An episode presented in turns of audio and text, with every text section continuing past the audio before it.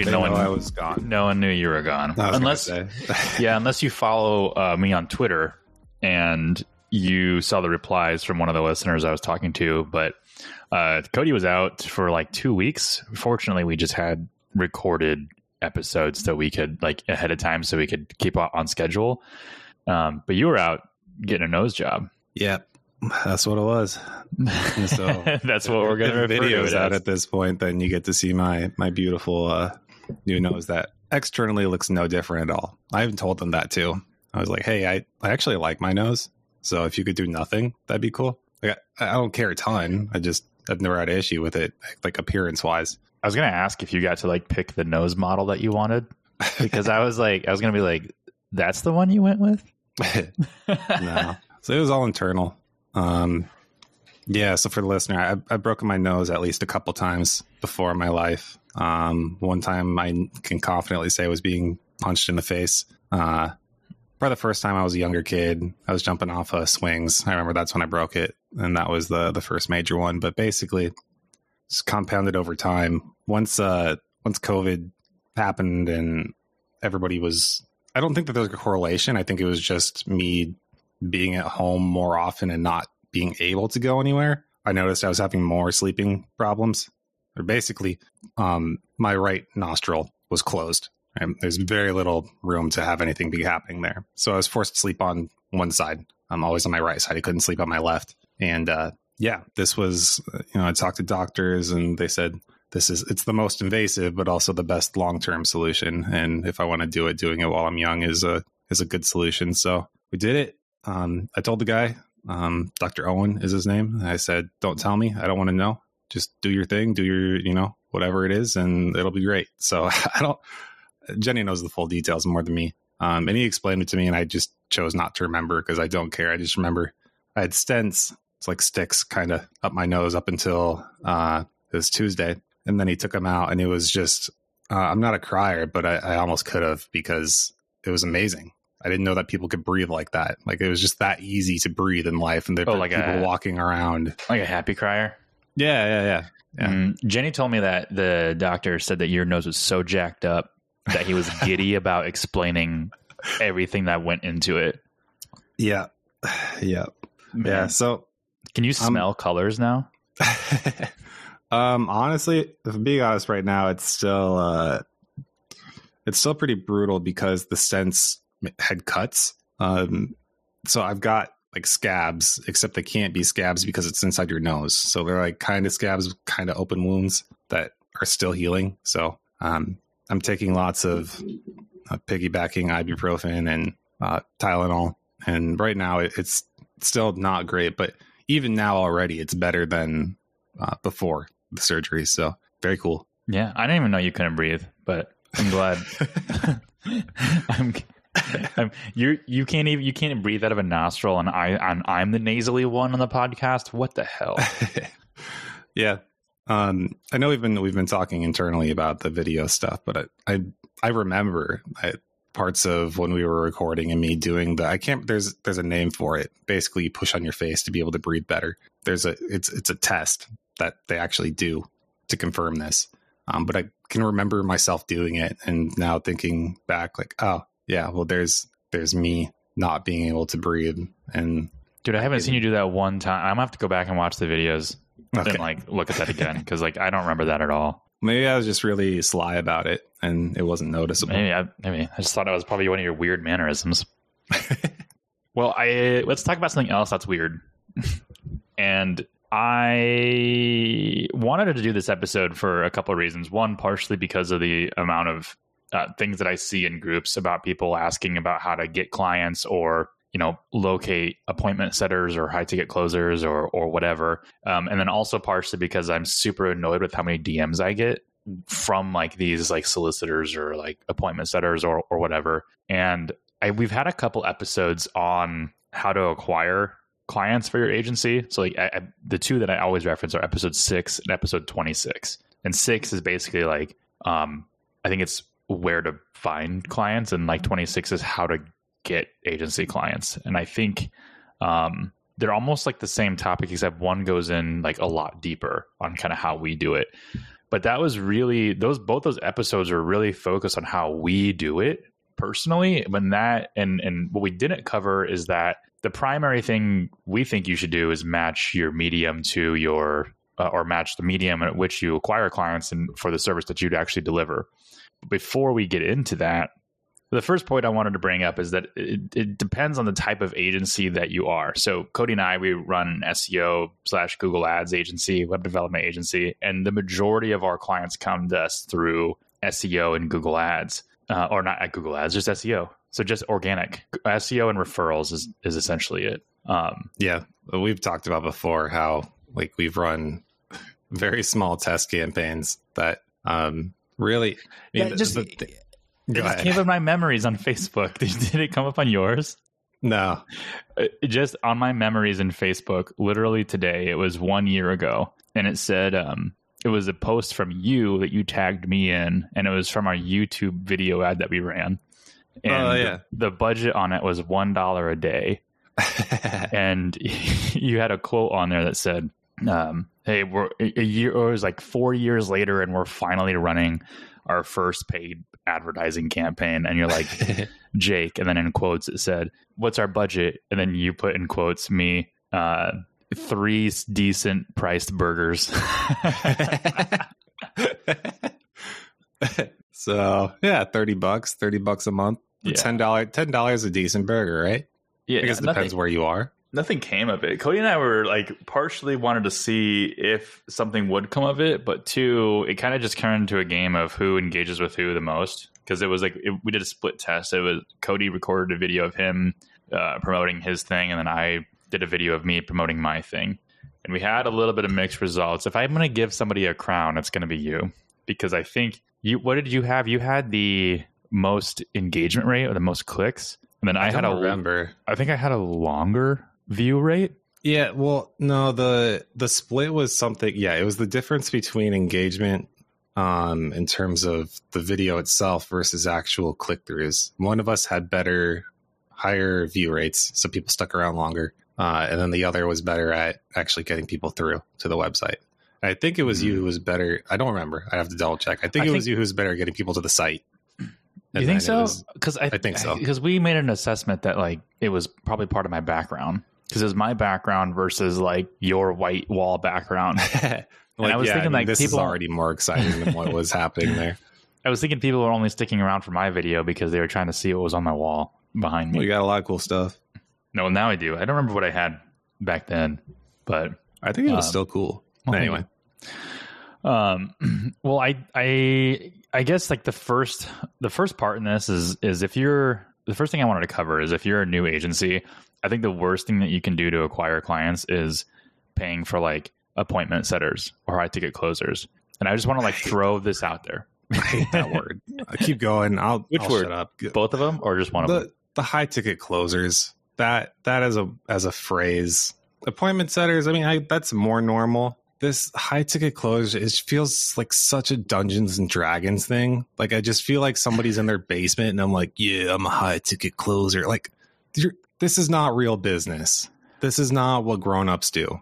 What's funny okay. is like so like they call them they call themselves high ticket closers basically because they get a commission of like a a 2 to 10,000 dollar a month marketing job. But the I, we have a friend here in Minnesota that does sales for Microsoft. Like they sell Microsoft business packages to businesses. They make like 400,000 a year. Like that's a high ticket closer. like that's somebody who's working for a big company selling B2B software. Mm-hmm. Um, and his his real I'm guessing that his real title is something more like business development executive. Well, her like her real title. Oh, actually, I'm, wow, I'm awful. wow, that's part of the Ever Bros.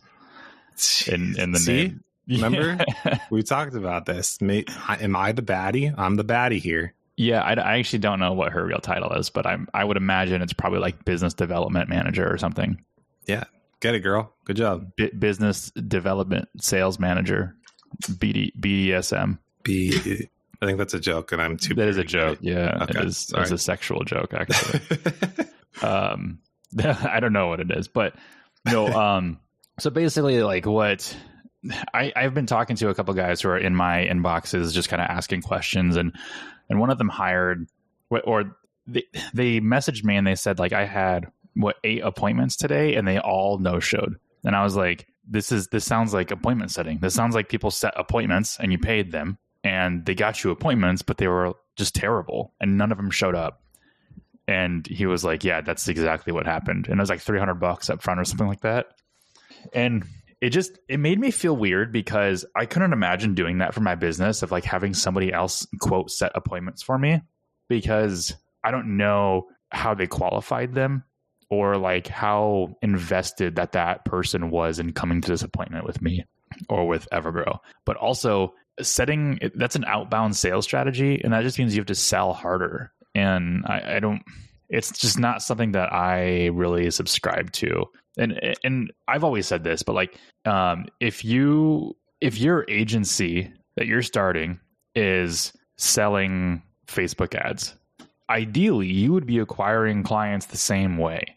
And the reasoning that I have behind that is if your service works as good as you say it does, then why don't you do it for yourself? the common objection that I get from that is usually, well, I don't have money to run Facebook ads and bootstrapped. I'm just starting right now.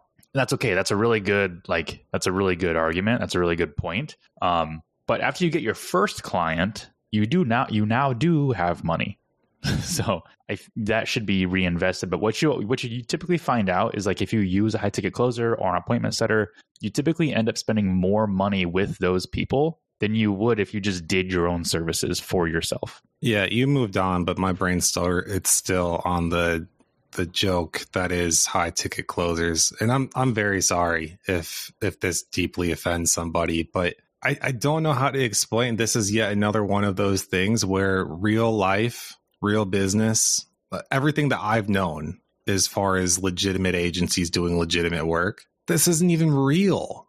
It's not even close to what's actually working and what people are truly doing. Uh, it's just bizarre. It's one of those. It's it's Photoshop. It's you know selfies on the internet. It's just not real life. And I, I think the bigger issue too is if you call yourself a business person and you really want to do this from zero and you want to learn you you want to learn the things you need to learn to operate the business at a minimum sales is is included and i say that in, I rely heavily, entirely now on Jake um, as far as you know, our client acquisition. That doesn't mean I can't do it. Means I really don't want to, and I'm I I really don't like doing it. And comparatively, I am worse, right? But in a worst case scenario, if I had to do it, I can, and I'm not awful at it. I can actually be okay, but it is extremely draining. But I did learn it at one point in time, um, how to just on a very basic level get a client acquire a, a new customer. And I think that's a, a major shortcut if you were just planning on, oh, okay, yeah, acquisition. Um, I'm going to outsource that, and we'll get these. I'll I'll pay this this.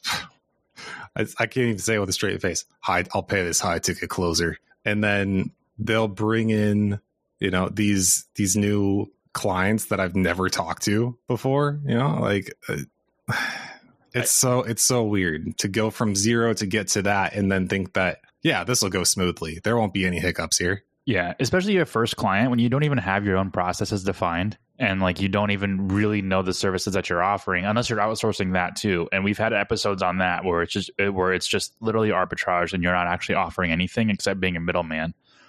And in which case you're still like a salesperson, you're just kind of like VAing out your your appointment setting. But I I, I I wish people could like I mean high ticket closing to me and appointment setting is a lot like the MLM industry. Like like MLM direct marketing um what what else do they call it? like direct sales uh whatever. It's not a real business. It's it's essentially a pyramid scheme with a product and that's how they skirt the FTC guidelines. But if you actually look at the uh, like the um the actual like FTC claims that have been made against all these MLM companies, like there's tons and tons of them, and they keep having to change things because they're not real businesses. When you sell a product or grow a team for an MLM, you're you don't own a real business. You don't own the means of distri- the distribution. You don't own the product, um, and you don't own um, any of the channels. Um, you don't own your own inventory. Well, I guess you do because you got to buy it from the supplier, but you don't own the wholesale inventory. And then high ticket closing and appointment setting is almost the same thing in my mind because it's not a real thing. It's just something that's sold to you by these marketing gurus. And what's funny is like I've noticed this is like turning into a different episode, but I've noticed that I think it's important. Yeah, I- I've noticed that like when you take a marketing course, let's say you take like um I I call him out all the time, but Billy Gene. Let's say you take Billy Gene's marketing course, and I don't know if this is how his is structured, but this is how a lot of gurus are structured out there. Where you take the marketing course, you learn the marketing, you learn the sales part about getting clients. At the very end, there's like a high ticket closers course, an upsell, and you can take that, and then you end up being a high ticket closer for Billy Gene or for whatever guru. So basically, like they're paying. We're just saying in general, right? Uh, yeah, yeah, they're, they're not not specifically Billy Gene. So, um, but like in general, well, okay, I'll replace Billy Gene with Guru. Um, so you're in in general, like you get to the end of this course, and then you end up just becoming a high ticket closer for the course that you were buying in order to feed their funnel, and then so in I guess the better word for high ticket closer is affiliate because that's what it is. I yeah, mean- and I think all of this is is from our perspective of the agency side. I think if if I had to step back and then just think about that by itself, high ticket closer, to me that I, I put that kind of in the same category as domain broker. Right? There are some people who do it very successfully. There are not very many that do it. I mean, I'm sure that there the, the few are very successful that are capable of doing it because it is such a niche, difficult thing. And there probably is a legitimate job with that if you want to get good at it and do it in a very good way and deliver good things to your clients. But uh, if you're if you're just an agency and you're starting out small and even early on, I'm not, you know, we've talked before about going from 0 to 1, getting your first client, that sort of thing. I'm just saying early, right? You're you're determining your first reliable, consistent new business acquisition channel and going straight to that I think is a mistake because you're missing out on some other things in your business that you need to iron out first for just relying on on somebody entirely externally because there's other things that should be happening in in your business. You know, like Jake said, matching ideally matching your your business's acquisition to the service that you're offering because then it just reinforces your knowledge and everything surrounding that. That's ideal. Um, but I also think I, I made a note here. Actually, Jake made this note here, so I'm just going to re-say what I said. But it's bizarre to label yourself a marketing agency and not use marketing to get your own clients. That's weird. That's weird stuff. I, I think it's weird. That's a circus. I think it's weirder when you're an SEO agency. When you when you say you're an SEO agency and you're not even getting your own organic leads. So what are you doing with other with with your clients? And I get it. Like it takes time. Like SEO does take time. And in fact, when we built Evergrow, I, I wasn't even intending to rank for, rank for a lawn care marketing company or you know lawn care marketing agency. Which, if you look now, like we rank number one for that, like very consistently. And but because a lot of the keyword research that I did with that, it, it didn't show a lot of results because we when we first starting, we weren't spending any money with like Google Ads, so Google Keyword Planner wasn't really showing us, and that wasn't the intention, but that was the intention behind the brand. So I just figured out to make the brand hyper relevant, and I optimized for that uh, just because. Also, I was just trying to satisfy the green Yoast bubbles. So turns out uh, after you do this for a certain amount of years um, or even months you start to get search console data and it shows you that there's actually significant opportunity for this niche plus marketing and that's very likely in any other niche out there. So i i i found that you can rank for a general marketing company I, and i knew i was going to have a struggle doing this just ranking for marketing company or marketing agency which is part of the reason why I decided to niche down because there's no way I'm competing with like the megalithic marketing companies out there. Mhm. And just a small company of two people at the time was able to outrank pretty much everything for this term. And we were able to capture all of that organic traffic. And this is where, you know, 70% of our leads come from now. And it, it, we don't, we do nothing. And there's no like, there's no such thing as a sales call at Evergrow because everything is inbound. So all of my all of the calls that I have are basically informational. People have already decided to contact me after me not having to reach out to them, and then all I have to do is a- answer their questions, and that's it. And then if they want to work with me, great. If they don't, that's fine too, because somebody else will just come to us for free. We don't have to spend anything. Hmm. Having said that, um, not all agencies are SEO agencies. So your expertise might not lie in that area that ours is, and you might go the route of paid media. In fact, if you listen to, I think it was two episodes ago, episode 78, I asked you, Cody, if you, knowing what you know now, if, if you would go into SEO or PPC first, what would it be? And you said that I would go into paid ads first. So if you followed that advice, whether it was from that episode or whether it was from, you know, a while ago and you decided to go into paid ads, whether that be social media or Google ads or whatever, um, clearly when you first start, unless you have an influx of cash and you actually invest in your, in your business, you don't have any initial cash flow or income to justify or warrant spending money on that paid medium to acquire clients, which is understandable. And so I think there is definitely uh, a what's dude, I can't think of words today. There's there is a what do you call it when um there's an exception. There's an exception. That's the word. Ah, okay. That's the word. I didn't There- know. Yeah, I know. I was trying, I was trying to. What's that word? It's like when somebody goes, um, "Oh, it's like uh, what's that movie?" And you're like, "Oh yeah, that one." Well, sometimes I can't guess. I'm like, yeah, I follow. I see where Yeah, you're yeah, going with that, but I wasn't there. So there is an exception to the, to your first like one or two clients in which maybe like outbound is the method to to do. Um, but I wanted to ask you, Cody, if you had to start over and you were in a paid ad um, service, that's what you were offering. How would you acquire your first client if you had no money to invest? Oh, I'm so I'm I'm offering ads, but I have to acquire customers without running ads. That's what you're saying? Yeah. Okay. Well, yeah. I mean, that's exactly what I wanted to talk about anyway, which is well, you should probably do SEO because it's free.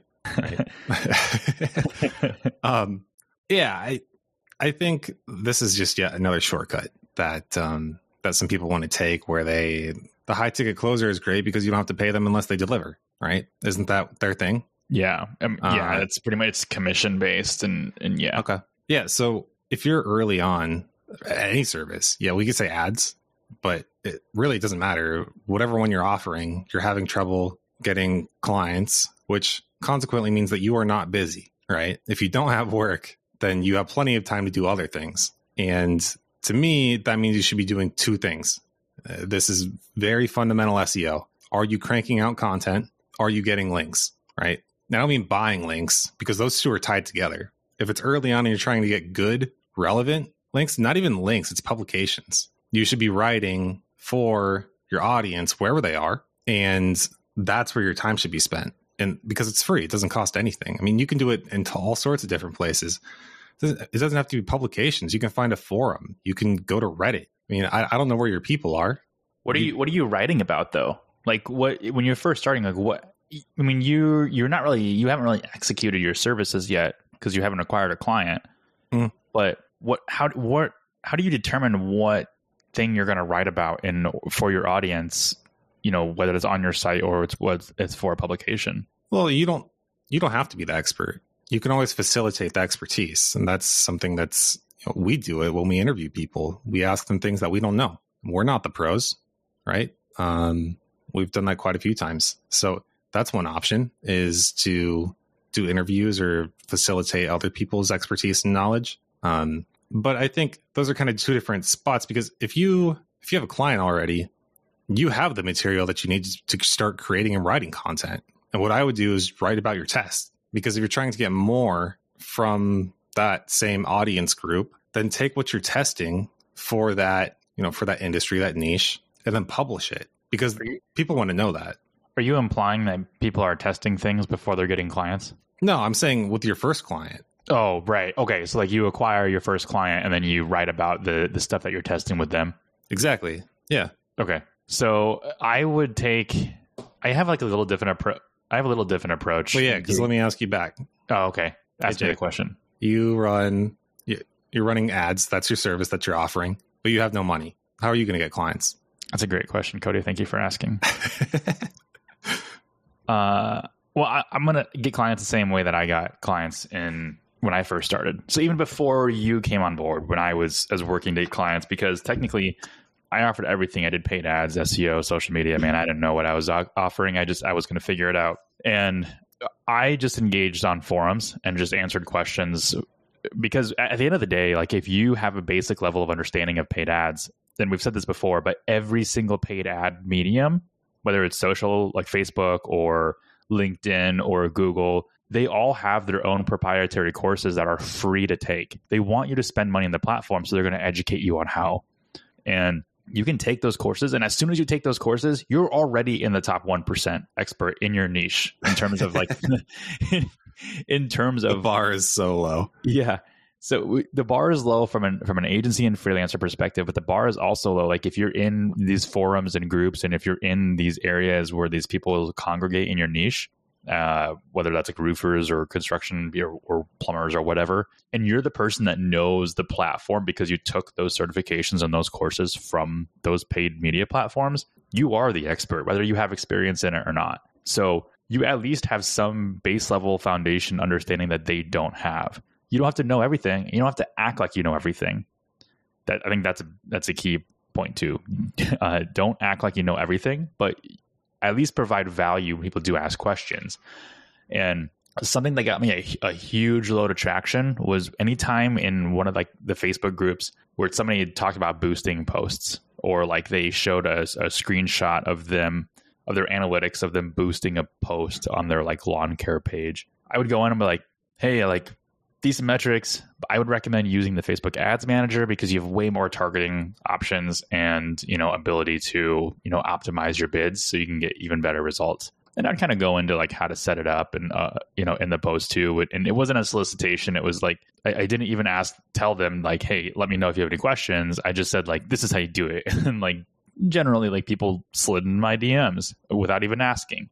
And I, I even posted an article on jakehundley.com about why people hate marketers. And this is like this is like the reason is because there are two types of people who provide advice or comment on in forums. There is one person who says um, you need an expert to do this. Let me know if you need me. And then there's the other person who actually provides you like the instructions of what to do coming from the expert's perspective. And only one of those people is going to get the the traction. And it's the the actual expert giving you the instructions on what to do. The person who was like, You need an expert, I'm that guy, contact me, I can help you. That person is not getting any traction. Like so it's it's always like the rookie low self esteem mistake, right? To think that, oh, if I if I give the information away, if I tell them what I'm doing, if I give you know, they learn the secrets, then they're gonna go do it themselves and they don't want me. It's just not true. That's not the reality. Mm-hmm. Sure, there's some people, but those people are going to do it with or without you. You're not the one who's enabling them just because you shared the information. If it's not you, it's going to be somebody else. But mm-hmm. the people that you want as clients are the ones who see that and then say, okay, yeah, no, this is hard. I don't want to do this. I, I, I got more stuff to do. I got better things to do with my time than spend it here. Yeah, and setting something up is one thing, but then managing it on a month to month basis is a whole other thing. And I, I mean, we saw this. One of our clients left us because he decided that he could run his own ads. Him because he we we did one location he had another location for his landscaping business and he in, you know enjoyed running ads. So i always tell clients this when we onboard with them. I'm like if you want to like you don't get you don't, you don't get to own your ad account because we build that. But if you wanted to build your own ad account and then just copied everything that we did over that's totally fine. And i believe he did that. And then he did it for his other account uh, or other location which is totally cool and then he left us on good terms because he wanted to run on his own. Um, but at a certain point, you want to focus on your business rather than you know these kind of ancillary um, things about the business.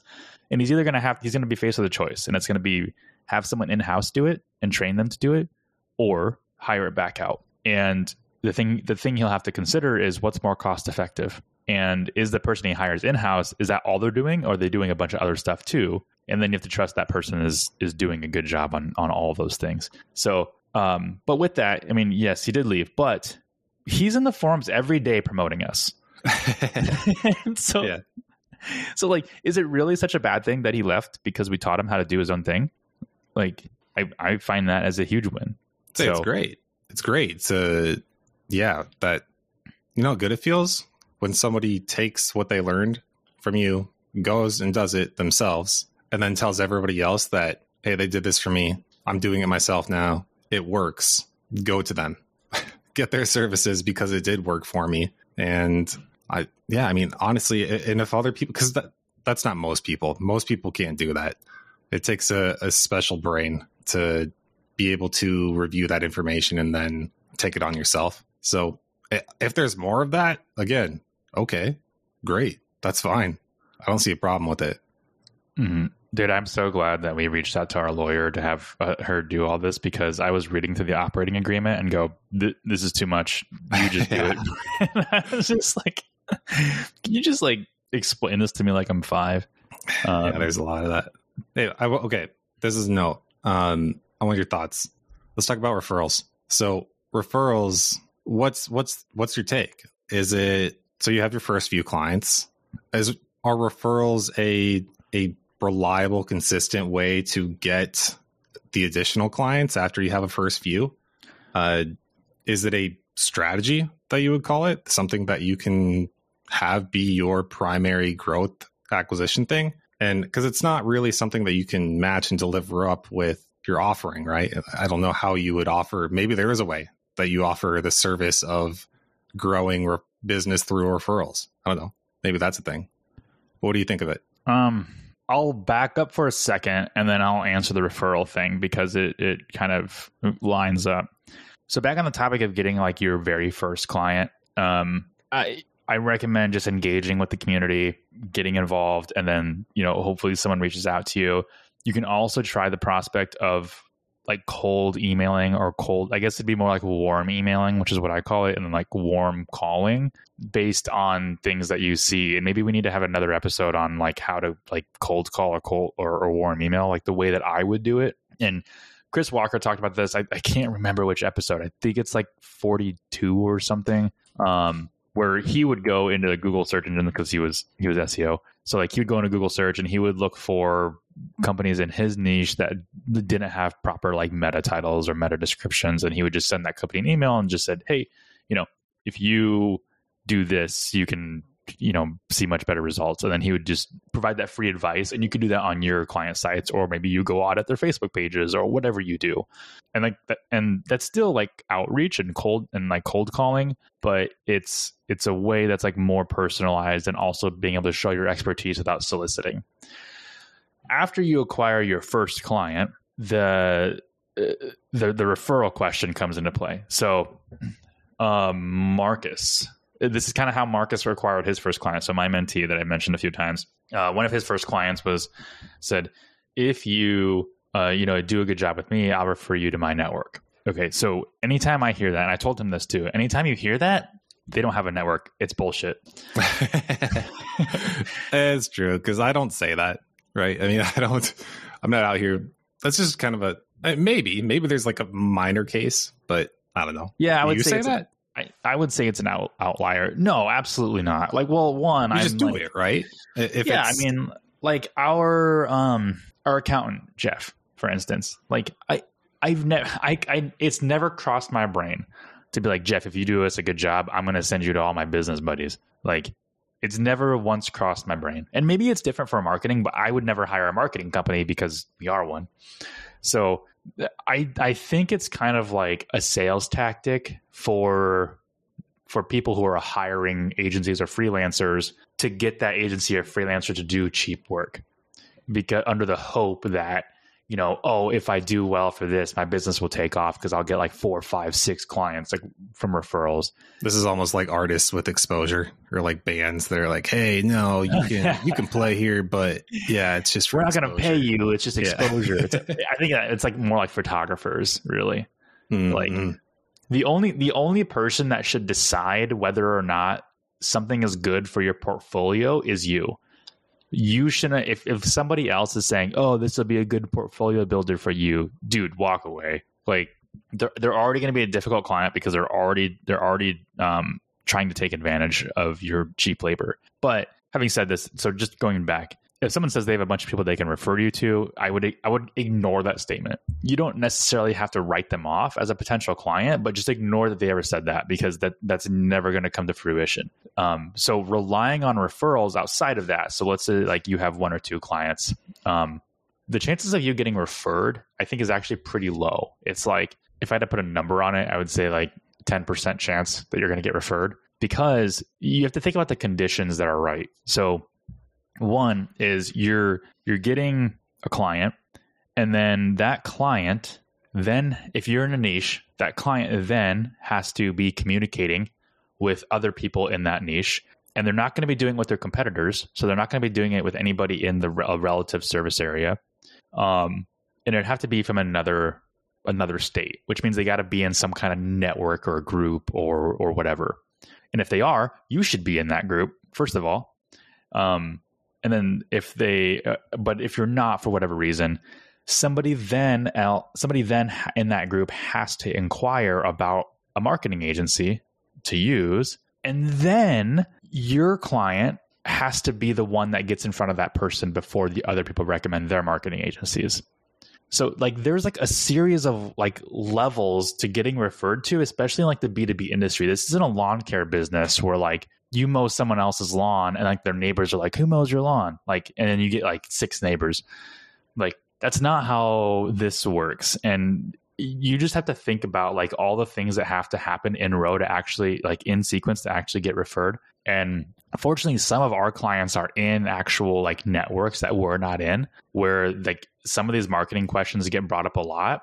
And um, the ones that I am in, like um, Jose, he he like um, refers us a lot. He like someone says, "What's an agency you guys use?" and he'll say Evergrow Marketing. But out of like maybe the ten time he ten times he posts that, maybe one person calls us because at the end of the day, like everyone else, everyone's referring their person and then you know maybe they don't even reach out to anybody maybe like that person who asked that question didn't just ask that group they ask a bunch of other groups too so i would say that like 20% of the leads that we get are referrals and the other 80% are actually organic um, that, that, that come from our method of acquiring clients you've mentioned something too though that um, kind of like you were saying about how there's multiple steps mm-hmm. that these will cross over in mediums too right where it's it's a referral but they actually contact us through Facebook.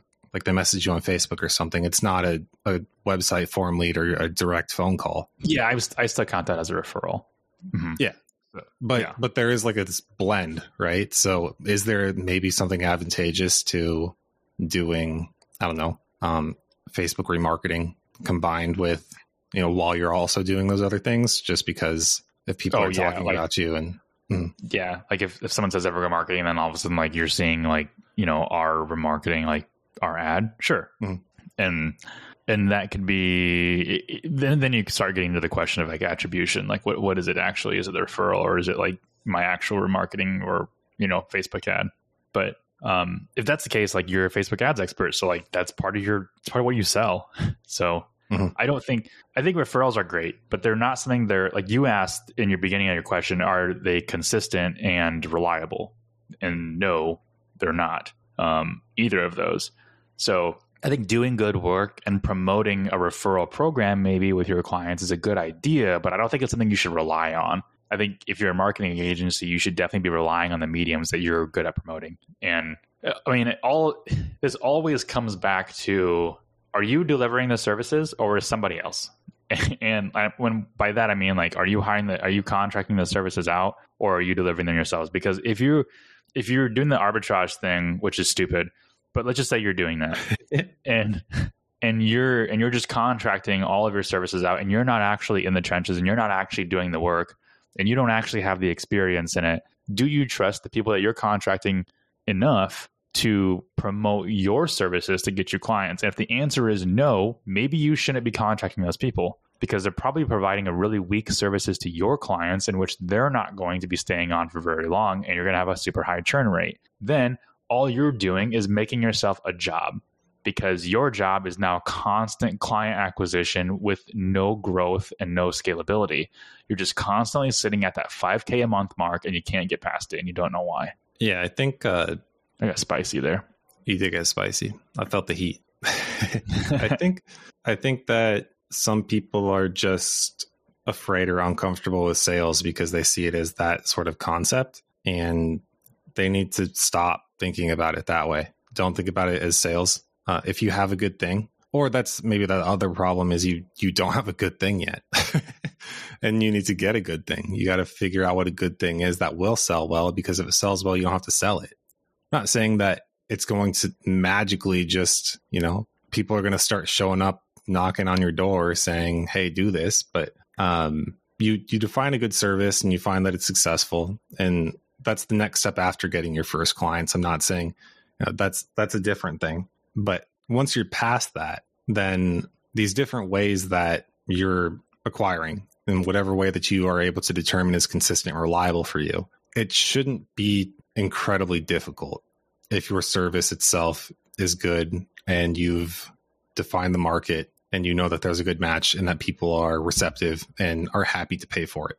I think it's um I think it's weird to think that when people say hire Evergrow marketing, marketing, they do good work. When we primarily provide like one bundled service, because it's not us, it's the product that we built, and like the the, the productized service that we built is what does well, and like we just built that. And so when you're like when you sell something, when you when you express this notion of when you sell something that does really well, I think it's it's important to like separate what your clients are referring versus like what you're actually selling. So your our clients are referring us, what they're actually referring is a product that we built. Because if we eh, we're we're not providing customized consulting services. And in that case, it would make sense when a client refers us. They're like, yeah, Evergrow marketing does great. Like customized marketing solutions. We don't. We we built a service and then we sell that, and that's what you're referring because you liked that. Um, is a weird concept in my brain. I don't think it really matters or has any weight, but I do want to say that you mentioned this a little bit earlier, but every marketing company, whether you're doing Facebook ads or Google ads or, or SEO, should have a basic level of understanding with SEO. So if you're mm-hmm. doing Facebook ads, and you should have a website, first of all, because your Facebook ads should either be lead ads or driving to a website for whatever purpose. But you should have a base if you have a basic level of un, uh, basic level understanding of SEO, you sh- you should do well. Maybe you won't have like the most amount of organic leads, but you will get organic traffic. Um, the other thing I wanted to to mention was that consider the amount of time clients stay with you from the networks you acquire them from. So if you're acquiring clients from Facebook and you're acquiring clients from like organic search, consider where those people are coming from and how long and what type of clients they are. Because when we started, we found out that the clients that we were acquiring from like Facebook groups and Facebook referrals were actually really um, cheap and low quality clients. They didn't stick around for a long time and they were kind of they were very budget conscious. Whereas the clients who came from organic, uh, they had they typically had higher budgets and they did their research and they have stuck around the longest. So um, yeah, that's funny to think back about the the misconceptions of like what we thought and then what actually ended up happening and turning true, or some of it being right and some of it being wrong. I think that was that was one that we kind of agreed and thought that social wouldn't be as good as like organic, um, just because there's a little bit more persuasion or people are more flaky or not as thought thought out, thought through.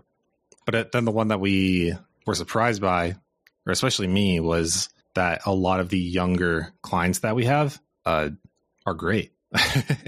We thought they'd be more hmm. budget or yeah, budget conscious and, and tighter with the money, but the fact is that they understand digital well, or they understand that they don't understand it, and then they trust us instead of fighting us on certain decisions. Mm-hmm. Um, we we we figured it was going to be like the older guys in their fifties that were like you know that had you know the established business that were like I don't understand this, just handle it, and then not like really question a whole lot, which we don't have a problem with them questioning things, but it's like when you provide an, ex- an explanation and they don't accept it, then it's like, okay, well, I don't know how to explain this to you any further. But then like the younger clients, which we we turned 30 and then like the majority of our clients were like younger than us and it was weird. Like they were like yeah. 26, 27 and are like, yeah, I mean, our lawn care business is 300,000. I'm like, dude, I got into the wrong industry. it's definitely weird now. I was talking with Skylar and I was like, he goes, I don't understand some of these like HVAC and plumber people. Like they're making like a million bucks in two years. And I was like, dude, we got in the wrong industry. like, like I always blows my mind. People are like, you can make so much money in marketing. Like you can over a long period of time, but who's saying that? Who's out here? I don't know. Dude, I say their names in this podcast all the time. okay. Yeah. Well, eh. Last episode.